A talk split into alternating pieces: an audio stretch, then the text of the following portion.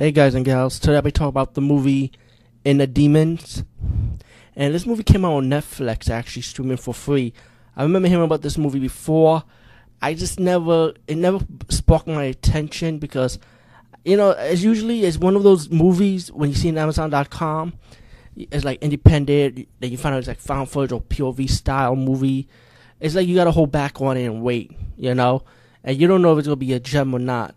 Um, even though this movie got a lot of bad reviews, but speaking for me, I thought this movie was actually really fucking good in my opinion. You know, Inner Demon, and um, I think it's Demon with no S. My fault, but um, this movie is one of those demonic possession movies done POV style.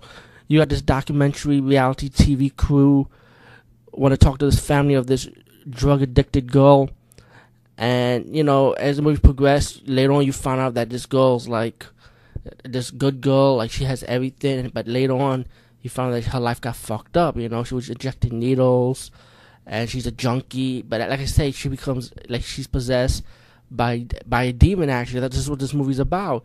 But nobody didn't believe her. You know, everybody thinks she's just a junkie. Simple as that. And then a situation happened when the family's trying to give her the final outcome of this reality TV, saying that you know what, we really want you to go to this um, clinic to re- to rehab yourself. The junkie girl doesn't want to, but she decided to go. Um, when she was at the rehab clinic, it, it, it wasn't helping. It wasn't helping her anyway because it, she has a demon problem, and one of the crew members believe her. You know, and the reason why she was taking all those needles, and the reason why she's a junkie was to calm her demonic possession, you know. Um, without the drugs, the demonic possession becomes more and more and more worse. And, um, you know, I, I mean, this movie does have good jump scares, in my opinion. Even though I expected them, I just thought it, it did give me a little nervous system, like to jump back. Because I, I thought the jump scares in this movie was pretty good, you know. I never felt like this in a demonic possession movie since The Exorcist. Yeah, I would say it's that good, you know not better than The Exorcist, but pretty close to it, in my opinion. And I feel like this movie's gonna be underrated because a lot of people people's gonna shit on it, you know. But I I, I feel I wanted to talk about this movie. I, I wish I could have done a video footage to show my face, but you know I'm at I'm at work, so I'm doing this commentary style, and I'm gonna edit it when I get home.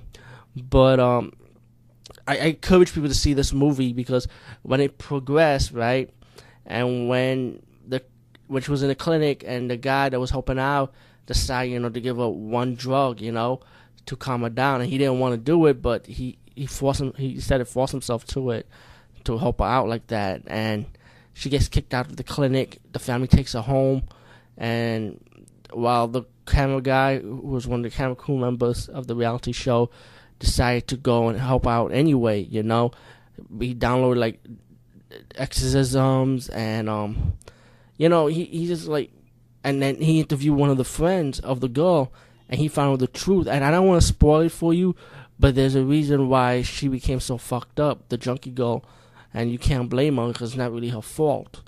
And then you find out a little bit more details about her life, about her family background life, you know. So the mystery's dig- digging deeper and deeper. And while her demonic possession becomes fully, you know, she gets really possessed, and there are kill scenes in this movie towards the end. But the demonic exorcism in this movie is just awesome. I never felt this way since The Exorcist. You know, could have been so many clones after The Exorcist, and I'm like, okay, it's okay, but not all that. You know, I mean, I like the last exorcism. I like Emily Rose, but I still didn't felt that kick. You know, but Inner Demons, surprisingly, I felt that kick in my opinion. You know, like I, I, I felt like it could be right up there with those movies. You know, and um and the twist ending for this movie was fucking good too.